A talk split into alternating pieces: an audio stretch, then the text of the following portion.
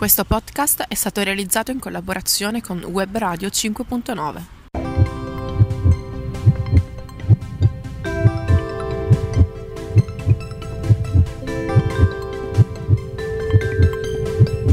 Radiografia. E benvenuti ancora una volta per la seconda puntata a tutti a Radiografia. Oggi siamo in compagnia di Valeria Poletti Benvenuti a tutti. e ancora una volta oggi parleremo di un argomento medico che è molto interessante perché parleremo di allergie e di intolleranze. Esatto. Beh, noi siamo appunto questo nuovo programma, Radiografia, una radio giovane, per chi si sente giovane e per chi lo è, e vi proponiamo degli argomenti di natura medica che possono essere i più interessanti o comunque quelli più comuni dove abbiamo eh, riscontrato magari esserci un po' di misconoscenze, Un di cercheremo di, lacune. chiarirli con voi. Beh, eh, Valeria in realtà non è soltanto con noi in veste di speaker e di eh, cultrice della materia, perché Valeria è anche la presidente del congresso Moremed. Cos'è il Moremed, Vale? Esatto, il congresso Moremed è un congresso che si svolge al centro servizi della facoltà di medicina, in particolare quest'anno siamo arrivati alla quinta edizione, sarà il- l'1 e il 2 aprile 2020 ehm, ed è un congresso fatto da studenti per studenti. Quindi siamo 18 studenti di medicina di Modena e ci troviamo per organizzare questo evento meraviglioso che si svolge ogni anno eh, e che si rivolge a tutta la platea di studenti di medicina e altre professioni sanitarie di Modena e di tutta Italia. Più o meno come si articola questo congresso? Si svolge in due giornate e come sono suddivise? Queste due giornate sono suddivise tra esposizioni di studenti eh, ed esposizioni invece di ospiti anche di fama internazionale. Ad esempio abbiamo avuto il professor Roberto Burioni durante la seconda edizione, Bene. immagino ricorderai. Eh sì, assolutamente, ormai anch'io sono una veterana di questo comitato organizzatore. Esatto, e eh, nella passata edizione, quindi nella quarta, c'è stato invece l'intervento per esempio di Gregorio Paltrinieri. Quindi un Gregorio chi non lo conoscono, esatto, esatto. Tra l'altro è proprio di Carpi, no? accompagnato dal suo medico eh, che ci ha parlato della fisiologia del nuoto e poi il- la platea di studenti ha potuto fare domande. Beh, è stato un intervento seguitissimo, sappiamo anche sui nostri social. A proposito, vi ricordo il nostro indirizzo mail info.moremed.it, scriveteci pure, chiedeteci tutto quello che volete, insieme con eh, la nostra Valeria cercheremo di rispondervi in questa puntata, ma anche nelle prossime. E tra l'altro, parlando sempre di ospiti, di professori e di personaggi importanti, anche oggi avremo il contributo di uno di loro, cioè ci sarà il professor eh, Andrea Cossarizza, che è professore ordinario di eh, patologia generale e immunologia proprio da noi all'Università di Modena e Reggio Emilia e anche lui ci saprà dare delle notizie più curiose circa l'argomento insomma in questione. Esatto, peraltro dobbiamo fortemente ringraziare il professor Andrea Costarizza perché è stato per noi fondamentale nell'organizzazione di questo evento e già dalla sua prima edizione ehm, ha un ruolo molto importante nell'aiutare talvolta noi studenti a risolvere alcuni piccoli problemi e- ed è membro anche della segreteria scientifica. Eh, Il quindi- professore è anche molto attivo proprio per sfatare questi miti sulla falsa conoscenza scientifica. Sappiamo anche sui social, mi raccomando, seguite la sua pagina col professor la sua Silvestri. pagina Facebook, esatto.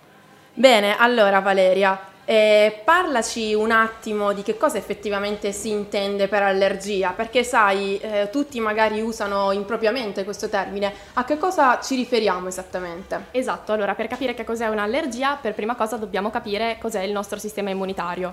Tutti noi abbiamo un sistema immunitario che ha la funzione di proteggere il nostro corpo da tutto quello che viene reputato come dannoso, quindi virus, batteri o qualsiasi agente esterno che rappresenta una minaccia.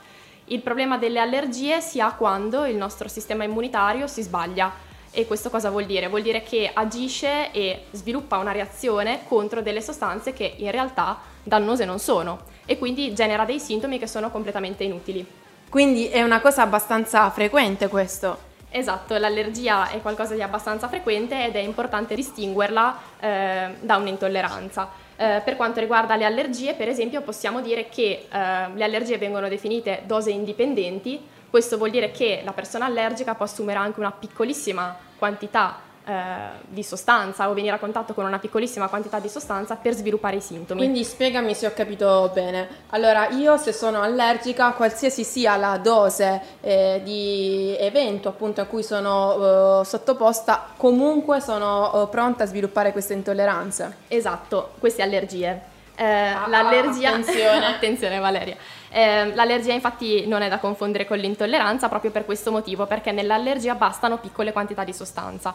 Eh, tra gli allergeni principali possiamo ricordare per esempio il polline, tantissime persone sono allergiche al polline e quindi nella stagione dei pollini hanno dei sintomi come per esempio appunto eh, difficoltà a respirare, ehm, abbiamo dei materiali artificiali come per esempio il nickel degli orecchini e ci sono certe ragazze appunto che devono per esempio comprare solo ed esclusivamente degli orecchini d'oro, d'argento, perché altrimenti sviluppano delle allergie. Il lattice, e infatti abbiamo parlato anche ehm, di contraccezione nella Beh, puntata sì, precedente scorsa, di radiografia. Certo, con la nostra abbiamo, Lucia. Esatto, abbiamo parlato del fatto che il preservativo è l'unico metodo di contraccezione che protegge dalle malattie sessualmente trasmissibili e quindi andrebbe sempre utilizzato. Ma ci sono persone che sono allergiche al lattice, però queste persone purtroppo devono usarlo lo stesso. Non sono giustificate. esatto, perché esistono eh, dei preservativi appunto privi di lattice. Altre sostanze possono essere per esempio gli animali. In realtà mh, si pensa che eh, molto spesso c'è appunto questa credenza per cui l'allergia sia verso il pelo dell'animale. Non è esattamente così, ma è verso la pelle che desquama dall'animale, così come anche desquama nell'essere umano, ma quello dell'animale in certe persone può generare allergie. Ancora ci sono farmaci, alcuni insetti, alcune persone quando vengono punte dagli insetti sviluppano anche la massima sintomatologia dell'allergia che è lo shock, shock. anafilattico e i cosmetici. Bene, allora però adesso ti devo interrompere perché abbiamo Certo. intervistato qualche nostro amico, qualche persona che abbiamo incontrato per capire un attimo che cosa effettivamente sapevano a proposito di allergie e di intolleranze. Quindi ci troviamo con te Valeria tra poco, ascoltiamo la clip. Radiografia. Come vi chiamate? Elisa, Francesca, Sapete cosa succede quando qualcuno viene in contatto con qualcosa a cui è allergico? eh, viene un'irritazione cutanea. si gonfia, eh, prurito al naso, occhi lucidi, Eh, quelle robe lì. Cosa dovrebbe fare secondo voi in questo caso? andare all'ospedale. Cioè, io non so cosa farei. Cioè, io- De- antistaminico e sicuramente tranquillizzarsi a livello psicologico. Si guarisce da un'allergia secondo voi? Allergia? No. Sì, no. Mm, Sì, sì, si guarisce. E da un'intolleranza? sì. No. Ma come? Come vi chiamate? Lucia, Alfredo. Sapete qual è la differenza tra un'allergia alimentare e un'intolleranza? io lo so. Allora, l'allergia, da quello che mi hanno spiegato, l'allergia è ehm, allora, un qualcosa che viene riconosciuto nell'ambito medico, quindi tu proprio eh, non puoi più mangiare quell'alimento. Per quanto riguarda invece le intolleranze, non sono, io da quello che so, non sono certificazioni, cioè sono cose che devi andare a fare negli studi privati perché per esempio la- la- l'ospedale non te li passa perché non sono esami medici, diciamo, cioè lo sono, ma non si tratta di alimenti che dopo un po' puoi inserire. Che esami fareste per scoprire se siete allergici a qualcosa? E se siete intolleranti? C'è il test per le allergie e il test per le intolleranze. Come vi chiamate? Alessandro. Riccardo. Sapete cosa succede se qualcuno viene in contatto con qualcosa a cui è allergico? Non so, gli si gonfiano le orecchie e gli occhi, non so. Sta male, bolle in faccia. Sapete se si guarisce da un'allergia? No, non si guarisce. Sì. E da un'intolleranza? Sì. Sì. Possiamo andare? Sì, potete andare. Ah, è tutto qua? Ebbene, ringraziamo i nostri amici, in realtà c'è da fare qualche puntualizzazione, la faremo tra poco dopo questa piccola pausa musicale con la nostra Valeria. A tra poco! A tra poco.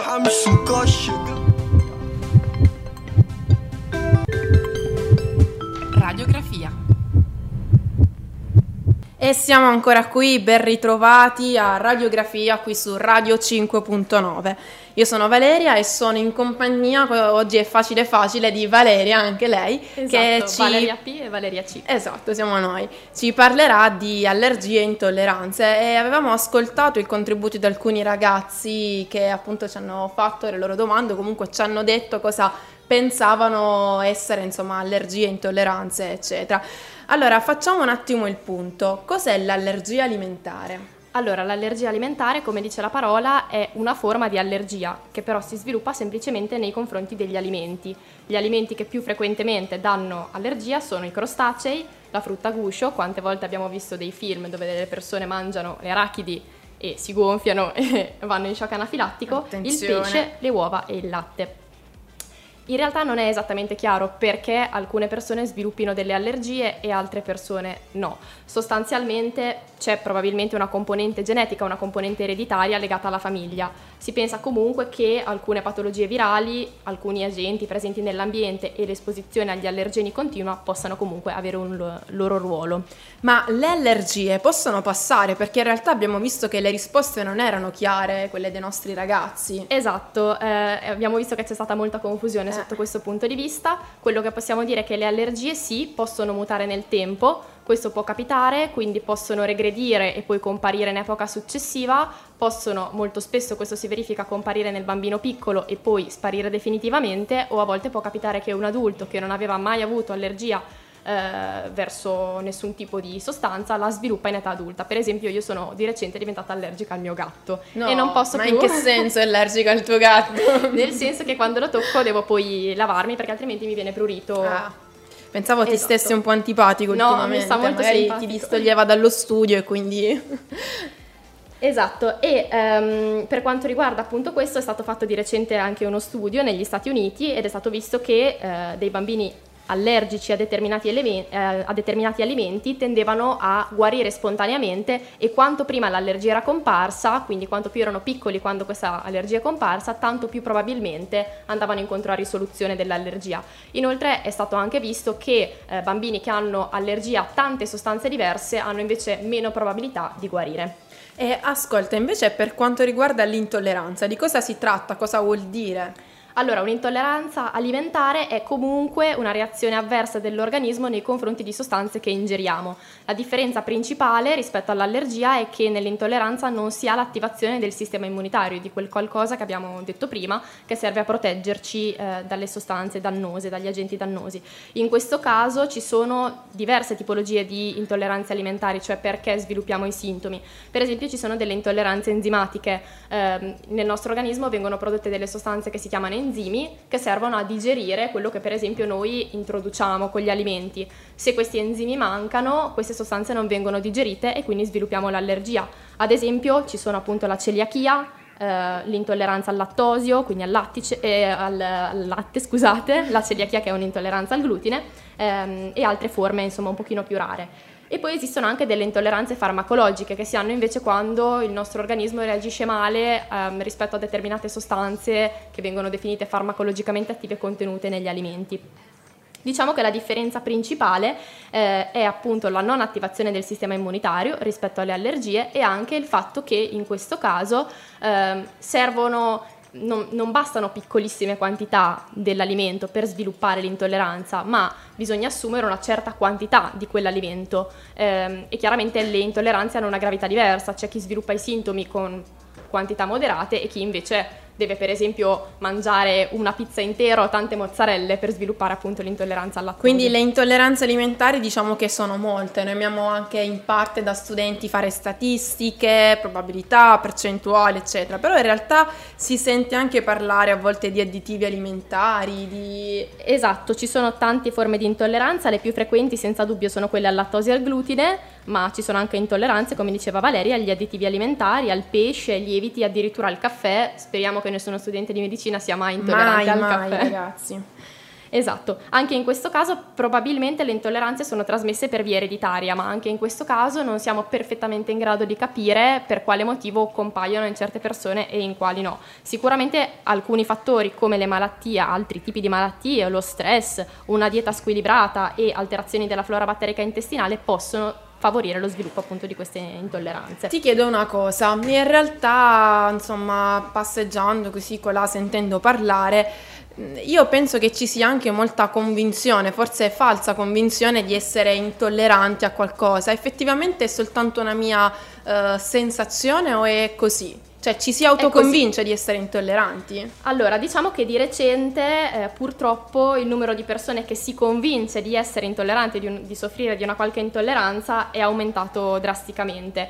Motivo, i, i, motivi sono innumerevoli, sicuramente eh, negli ultimi anni l'utilizzo di internet, quindi a volte appunto le persone vanno su internet, leggono dei sintomi e si convincono di averli, eh, favorisce questo tipo di malinformazione. Eh, a volte appunto i sintomi che si sviluppano non sono legati a delle intolleranze, intolleranze. Inoltre molto spesso di recente vengono anche ehm, pubblicizzate particolari tipi di diete, per esempio quelle senza glutine, quando in realtà una persona eh, che non soffre ad esempio di celiachia non dovrebbe seguirla, perché al contrario di quanto viene pubblicizzato e al contrario di quanto viene detto, non è vero che una dieta priva di glutine è più sana di una dieta eh, con glutine, lo è chiaramente solo per chi soffre di celiachia. Diciamo anche, mandiamo questo messaggio, mangiamo, mangiamo tutto e non facciamo queste diete scorrette, insomma noi da studenti studenti ci teniamo a sottolineare insomma questo, esatto, sbaglio? Esatto, bisogna sempre fare delle diete eh, complete a meno che appunto non venga prescritto dal medico. Andiamo sul pratico invece, in che casi e quali sono quindi i sintomi e segni di una eventuale allergia e intolleranza?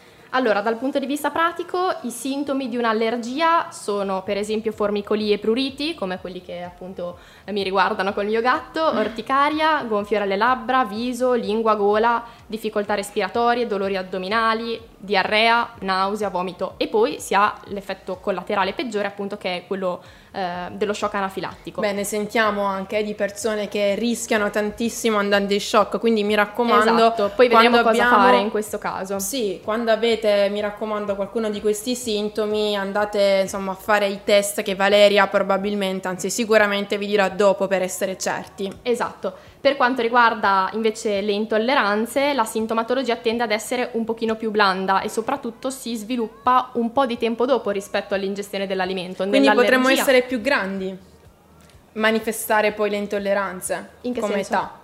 Ah, allora, per quanto riguarda le intolleranze, infatti questo era, du- era, uno dei dubbi che è comparso nelle nostre clip e nelle infatti. nostre domande. Eh, al contrario delle allergie, le, to- le, intolleranze tendono a permanere. Esistono delle forme di intolleranza al lattosio che sono temporanee, per esempio legate a, a delle gastroenteriti o insomma delle circostanze particolari di malattia, ma generalmente le intolleranze, soprattutto quelle diverse dal lattosio, insomma che è un po' un caso particolare, tendono a eh, rimanere proprio perché quella persona che non è capace di produrre l'enzima necessario a digerire una sostanza continuerà a non produrlo probabilmente per tutta la vita. Esistono però eh, possibilità di utilizzare degli integratori enzimatici eh, che appunto vengono utilizzati per esempio da un paziente che, da una persona appunto per esempio intollerante al lattosio che vuole andare a mangiarsi una pizza con gli amici e quindi perché dire di no? In questo caso appunto utilizza questo integratore enzimatico, quindi assume gli enzimi che mancano e in questo caso può appunto poi ehm, mangiarsi la sua pizza tranquillamente. E quindi dici un po' i sintomi di queste intolleranze. I sintomi delle intolleranze sono diversi, a livello gastrointestinale possiamo avere ancora gonfiore, flatulenza, nausea, nausea stipsi o diarrea. Ci possono essere a livello della pelle rash cutanei, pruriti e a livello respiratorio anche raffreddori e infezioni ricorrenti. I sintomi, come dicevo, appunto tendono a comparire a qualche ora dall'assunzione dell'alimento, mentre invece nelle allergie i sintomi compaiono praticamente immediatamente, non appena li ho assunti. Bene, Valeria ne sa direi anche troppe, quindi dobbiamo un attimo fermarla e ci fermiamo per qualche minuto, diamo un po' di musica e poi ci ritroviamo sempre qui con Valeria e Valeria per continuare a parlare di questo interessantissimo argomento. A, a dopo. dopo. Radiografia E siamo ancora qui con Valeria a parlarvi di intolleranze e di allergie. Ci eravamo fermati un attimo, ma è il caso di approfondire e soprattutto è il caso di chiederci come possiamo fare a diagnosticare un'allergia alimentare o un'intolleranza, Valeria? Allora, non è sempre semplice distinguere un'allergia da un'intolleranza. Sicuramente un medico può aiutarsi facendosi descrivere i sintomi, la presenza di allergie eh, nella famiglia e facendo un approfondito esame fisico che porti anche ad escludere altre problematiche che possono essere alla base dei sintomi. Eh, indispensabile però è sottoporre il paziente al test per le allergie. E infatti prima abbiamo suggerito ai nostri ascoltatori, quando avete uno dei sintomi che Valeria prima vi ha elencato, mi raccomando non sottovalutateli perché potremmo anche andare incontro a delle complicanze più importanti come per esempio lo shock. E quindi cosa facciamo? Allora, per quanto riguarda appunto la diagnosi di un'allergia, bisognerà sottoporsi a dei test specifici che si chiamano per esempio prick test oppure c'è il RAST test, detto anche test di radioallergoassorbimento. Eh, inoltre esiste un'altra possibilità che prende il nome di dieta a eliminazione. In che cosa consiste? Consiste nell'eliminare una grande quantità di alimenti e poi andare a reintrodurli uno alla volta, in modo da capire quando compare la sintomatologia e di conseguenza capire qual è quello che possiamo chiamare l'alimento incriminato. Per quanto riguarda invece le intolleranze, purtroppo, e al contrario di quanto sul web e su diverse riviste si continui a pubblicizzare, fondamentalmente non esistono dei test e degli esami che abbiano fondamento scientifico, con pochissime eccezioni.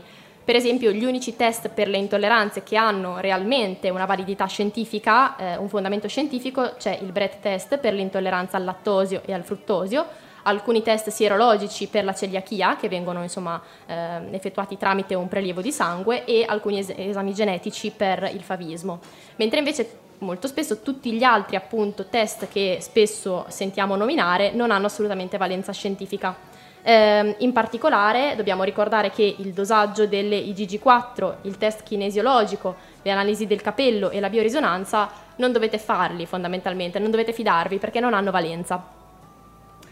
Quindi Eh, prick test, RAS test, Questi sì, per le allergie, esatto. Eh, mentre invece i test per le intolleranze assolutamente non c'è una modalità, un test per diagnosticare l'intolleranza. Ehm, non solo questi test mancano di fondamento scientifico, ma hanno anche dimostrato di essere sostanzialmente inaccurati e scarsamente riproducibili. Ehm, e la conseguenza è che molto spesso le persone appunto che fanno questi test si convincono di avere una certa intolleranza, smettono di assumere quel determinato alimento e quindi vanno incontro a delle importanti carenze alimentari. quindi mi raccomando rivolgetevi sempre a un medico per qualsiasi dubbio e prima di procedere ad autonome considerazioni, valutazioni, quindi poi eh, diete o farmaci magari di tipo diverso, sbaglio? Esatto, quindi a questo punto vi chiederete come faccio a diagnosticare un'intolleranza E se non infatti, esiste un test che sia valido Come scientificamente. dobbiamo fare? Così rispondiamo anche ai nostri ragazzi che prima sono rimasti un po' incerti. Si procede fondamentalmente con due passi eh, che però vanno sempre effettuati su indicazione medica. Il primo è quello di redigere un diario alimentare. Ehm, questo cosa vuol dire? Vuol dire segnarsi ogni giorno che cibi consumiamo, a che ora lo facciamo, se compaiono dei sintomi e in che tempi questi sintomi compaiono. In questo modo, eh, analizzando questo diario alimentare, portando questo diario alimentare al medico, è possibile risalire a qual è l'alimento, gli alimenti incriminati appunto che generano i sintomi dell'intolleranza. E a questo punto applichiamo, e questo è il secondo step, una dieta di eliminazione, cioè ci siamo fatti una buona idea di quale può essere l'alimento che ci genera questa intolleranza eh, e procediamo eliminandolo dalla dieta per circa due o sei settimane e vediamo se c'è un miglioramento o meno dei sintomi. Se effettivamente c'è questo miglioramento dei sintomi, siamo quasi certi che si tratti di quell'alimento eh, e a questo punto proviamo a reintrodurlo. Se il sintomo ricompare, siamo arrivati appunto a definirlo come alimento responsabile dell'intolleranza. Quindi raccomandaci gli ultimi due punti magari. Allora, sicuramente bisogna eseguire sempre queste prove sotto controllo medico per evitare appunto di eh, esporsi a delle pericolose carenze alimentari ehm, ed è estremamente importante soprattutto nei bambini eh, rispettare sempre le indicazioni del medico perché purtroppo i bambini sono particolarmente suscettibili alle carenze alimentari eh, e quindi senza indicazione di un pediatra un'alimenta- un'alimentazione in qualsiasi modo limitata potrebbe influenzare la crescita del bambino e lo sviluppo del bambino. Allora- Quindi, soprattutto nei bambini è fondamentale sempre non fare delle diete fai da te e non fare dei test fai da te. Quindi in qualsiasi situazione di dubbio in cui ci troviamo andiamo sicuramente prima dal medico di medicina generale e eh, appunto chiediamo che cosa possiamo fare. E quali sono eh, gli ambiti in cui lui ci dirà di rivolgersi direttamente da uno specialista? Allora, il medico curante può decidere di inviare il paziente allo specialista quando non è possibile individuare, non è riuscito ad individuare qual è la causa dei sintomi sofferti, oppure per esempio in un bambino quando questo bambino va incontro a un ritardo di crescita, quindi vuol dire che la sua intolleranza alimentare o la sua allergia sono particolarmente gravi. Ehm, inoltre, eh, quando l'individuo non riesce a rispondere alle diete elimina- di eliminazione provate dal pediatra, quindi elimina quelli che sono gli alimenti che sembrano essere incriminati, ma nonostante questo i sintomi rimangono, oppure quando le reazioni eh, nei confronti dell'assunzione dell'alimento sono particolarmente gravi e quindi chiaramente mettono in allarme eh, il medico curante. E quali sono gli specialisti che potrebbero intervenire? Gli specialisti più frequentemente appunto a cui, a cui, più, a cui più frequentemente vengono indirizzati i pazienti sono il dietologo, proprio perché come abbiamo detto prima la dieta deve essere comunque una dieta ehm, anche in assenza dell'alimento incriminato completa, quindi non, non bisogna mai diciamo, eliminare completamente determinati tipi di alimenti, l'allergologo per quanto riguarda le allergie, l'endocrinologo e il gastroenterologo soprattutto per il discorso della celiachia di cui poi parleremo sicuramente in una delle prossime puntate. Beh, assolutamente, se avete domande ricordiamo info.moremed.unimore.it aspettiamo non soltanto domande circa le vostre allergie, le vostre intolleranze, i vostri dubbi, ma se avete anche qualche appunto da fare circa appunto dubbi sulla celiachia, vi aspettiamo eh, numerosi per rivolgerci appunto ai vostri dubbi. E tra l'altro vi ricordiamo anche alla fine della nostra trasmissione l'intervento del professor Andrea Cossarizza perché sarà sicuramente molto interessante. E allora, uh, Valeria, cosa è possibile? È effettivamente possibile curarsi da intolleranze e celiachie? Certamente è possibile. Allora, per le allergie possiamo dire che non esistono dei trattamenti definitivi. Quello che si può fare è la prevenzione, che è sostanzialmente l'unica arma. Cioè, cosa vuol dire prevenzione? Vuol dire evitare completamente l'alimento o la sostanza che ci genera i sintomi. Quindi ovviamente per quanto riguarda le allergie alimentari non bisogna mai dare nulla per scontato e leggere sempre tutte le etichette presenti negli alimenti per assicurarsi che non solo non contengano l'alimento incriminato, ma soprattutto anche che non ci siano tracce eh, che non ci sia contaminazione da parte di quell'alimento, perché come abbiamo detto prima le allergie possono dare sintomi anche per minime quantità di alimento. Eh, per quanto riguarda invece insomma, le allergie in generale, bisogna evitare di toccare, di respirare le sostanze allergizzanti. Per esempio, spesso si sente dire alle persone che sono allergiche ai pollini di cercare di trasferirsi per un certo periodo di tempo al mare, dove la concentrazione dei pollini è decisamente più bassa. Si parla però sempre di prevenzione e non di cura, perché queste persone appunto evitano per quella stagione i pollini, è vero, ma se l'anno successivo restano eh, in città, eh, l'allergia la svilupperanno comunque, quindi è solo un fatto temporaneo. Eh, ovviamente quando si dice di evitare completamente la sostanza che provoca i sintomi eh, non è sempre possibile perché talvolta ci sono anche delle sostanze allergizzanti presenti in ambiente lavorativo e quindi non sempre è possibile rinunciare al proprio lavoro appunto per risolvere l'allergia ed è per questo che esistono anche dei farmaci che possiamo utilizzare. Questi farmaci per esempio comprendono gli antistaminici, eh, antistaminici molto famosi, i più vecchi a volte possono generare sonnolenza, eh, i più nuovi molto di meno, eh, mentre invece per quanto riguarda le, le, reazioni allergiche più gravi, quindi solo ed esclusivamente in emergenza, potrebbe essere necess- necessario fare un'iniezione di adrenalina, quindi nello shock anafilattico fondamentalmente. Bene, e nel caso di intolleranze alimentari? Nel caso delle intolleranze alimentari, come abbiamo detto prima, è necessario assolutamente eliminare sempre sotto stretto controllo medico eh, i cibi responsabili di questo disturbo, sempre e comunque sostituendoli con altri capaci di soddisfare le esigenze nutrizionali dell'organismo. E niente, sicuramente c'è sempre tanto da imparare anche per noi studenti costretti ad uno studio per la vita, insomma. Esatto, non dobbiamo mai di no, studiare. Anche noi dobbiamo approfondire, insomma, e capire con le nostre ricerche scientifiche che cosa effettivamente c'è ancora da sapere, sicuramente tanto. Ed ecco perché il Moremed, il congresso che noi organizziamo e che si terrà il prossimo 1 e 2 aprile, coinvolge proprio gli studenti e li invita a impegnarsi in queste ricerche per cercare di far luce su quelli che possono essere magari punti ancora non ben chiari e appunto aiutare tutti noi nel progresso e nella ricerca ricerca. Vi aspettiamo subito dopo la pubblicità, la musica e siamo sempre qui io e Valeria con Radiografia. Vi aspettiamo.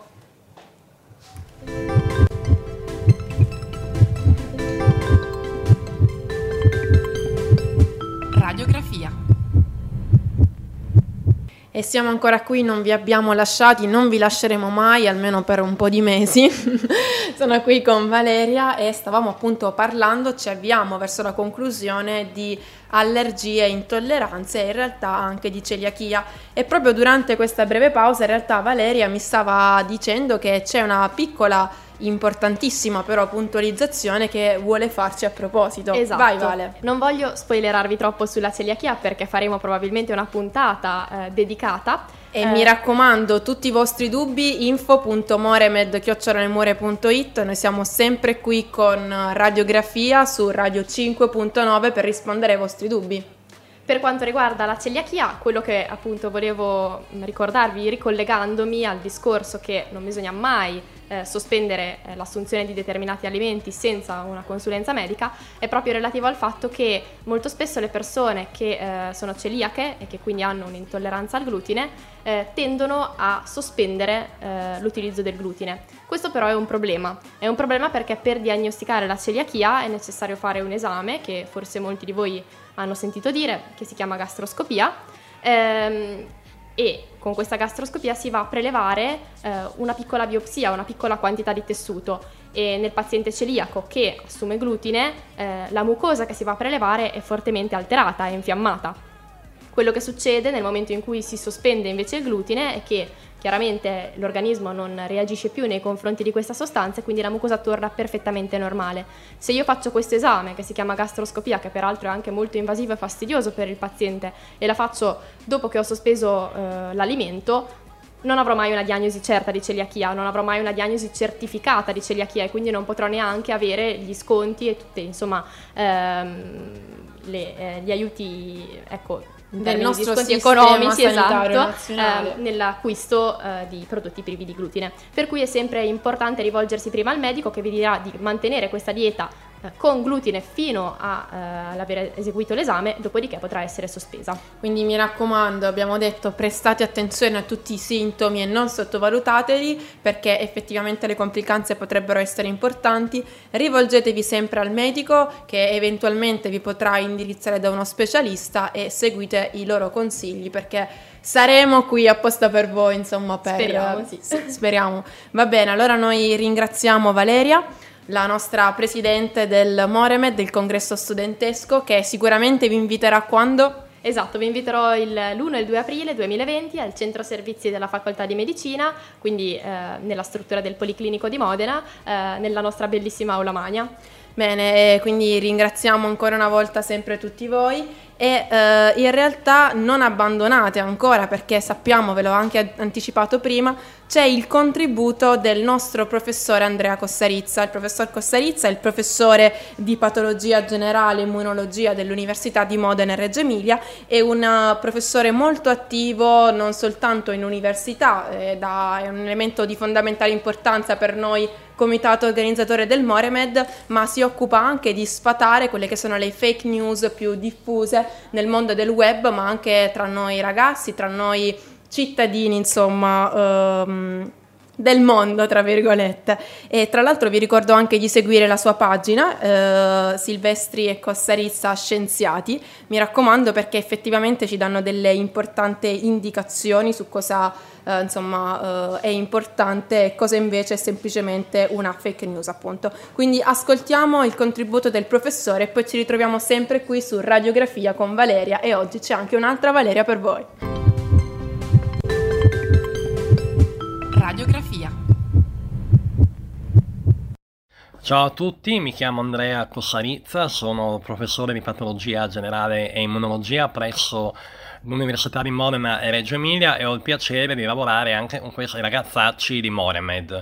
Eh, mi hanno chiesto di fare un intervento per parlare di mh, cose che io ignoro assolutamente, come le allergie, il sistema immunitario e queste cose qui, per cui l'intervento sarà un intervento poco scientifico ma molto storico. Cioè mi dicevano racconta qualcosa di divertente sulle allergie. Non è facilissimo, perché chi è allergico tutto fa tranne che divertirsi. La, la cosa che però mi è venuta in mente era come si può utilizzare le allergie per far fuori i propri nemici. In altre parole, c'è uno che non ti sta simpatico e tu lo decapiti. Devi soltanto fare come professione il re. Cioè, in altre parole, c'era un signore che faceva il re in Inghilterra nel Medioevo, il quale era allergico alle fragole. E lui ogni volta che mangiava una fragola diventava tutto rosso, si formavano gli eritemi, stava male per qualche ora o qualche giorno e poi tornava bello come prima. Allora che succede? Quando questo re voleva far fuori qualcuno e prendersi evidentemente in terreni o i possedimenti o altro ancora, si faceva invitare a cena. Andava a cena, di nascosto mangiava qualche fragola, dopodiché pochi minuti dopo ovviamente stava male, diventava tutto rosso e cominciava a gridare aiuto, aiuto, mi hanno avvelenato e mi ha avvelenato il proprietario di casa, il quale veniva preso, normalmente cacciato in galera e decapitato nel giro di pochi giorni, con chiaramente confisca dei beni. Quindi questo è un esempio di come le malattie eh, allergiche, di come le allergie possano essere qualche volta utilizzate in malo modo. Ovviamente questo è un aneddoto storico, oggi nessuno di noi si sogna di andare a cena da un amico e far finta di essere stato avvelenato. Quello che però vorrei eh, ricordare per dire una cosa un pochino più, più, più seria, più pratica, è che negli ultimi anni abbiamo assistito a un clamoroso aumento dei fenomeni allergici. Io ricordo che in classe mia, quando ero alle elementari, parecchi decenni fa, non c'erano questi problemi. Oggi vedo nelle classi dei miei figli, quando erano piccoli e quelle dei ragazzini di oggi, che l'incidenza di malattie allergiche è piuttosto alta, al 20%, 30% o forse anche di più, ed è legato a uno stile di vita, a una serie di modificazioni nell'ambiente che abbiamo eh, ottenuto negli ultimi decenni, chiaramente migliorando la qualità della vita, però il sistema immunitario qualcosa deve poi fare, quindi eh, se la prende con eh, sostanze innocue o molecole che non hanno alcuna pericolosità per l'individuo. Detto ciò, eh, ricordiamo come le evidenze siano molto chiare sul um, fatto che per esempio i bambini che vivono in campagna vengono a contatto con ambienti un po' più sporchi di quelli presenti in città dove l'igiene è massimale, eh, hanno, sviluppano molto meno patologie allergiche dei ragazzini che vivono in città. Cioè in altre parole, se il sistema immunitario di un individuo fino alla tenera età viene ehm, a contatto con diversi mh, antigeni, con molecole, voglio dire, che sono sostanzialmente innocue ma che lo fanno lavorare, per esempio pensiamo ai germi mh, contenuti nelle feci degli animali o contenuti nel, nel, per terra, o come dire, quando uno va a giocare si sporca, eh, respira e ha a che fare con dei batteri che magari non troverebbe stando in una stanza pulita in casa giocando con la PlayStation. Quindi voglio dire, i ragazzini che vivono in ambienti un pochino meno igienicamente perfetti sono quelli che sviluppano un sistema immunitario più attivo e che poi da grandi faranno molto meno allergie e quindi diciamo vengono in qualche modo non dico protetti però favoriti da questo punto di vista. Quindi il messaggio finale è se vi cade una caramella per terra e la dovete dare al vostro figlio date una pulita con, con un fazzoletto e fatela mangiare. Non succede assolutamente niente. Detto ciò vi invito a partecipare a Moremed all'edizione, la quinta edizione che avrà luogo il primo e il, il, secondo, il primo e secondo giorno di aprile del 2020 e ci saranno un sacco di interventi molto interessanti, effetti speciali, ricchi premi e cotillon. Buona giornata a tutti, ciao ciao! Radiografia e allora ringraziamo il professor Andrea Cossarizza, ci sarà anche lui al nostro congresso il prossimo 1 e 2 aprile, mi raccomando non mancate. E allora noi congediamo anche la nostra Valeria, esperta per oggi in allergie e intolleranze. Se volete sarà anche lei a rispondere alle vostre domande sulla celiachia che vorrete porci info.moremed.unimore.it. Beh, eh, come la volta scorsa in realtà noi vogliamo testare l'attenzione dei nostri colleghi, dei nostri compagni, quindi io reclamo il contributo di Marco dalla regia. regista. Ci Marco, sono, ci sono. qual è la tua intolleranza? La mia intolleranza. Io non penso di avere intolleranza. Se ne avessi una, però mi farei volentieri curare da te. Dobbiamo, Ehi, addirittura grazie. Dobbiamo dire che Marco è molto buono, ma in realtà si sente, l'avete sentito dalla sua voce e l'avremo anche qui. Lo reclamerò a parlarci di un argomento che a lui interessa perché è un bravo, bravo futuro medico. Esatto, non può nascondersi dietro Grazie, alla grazie. regia.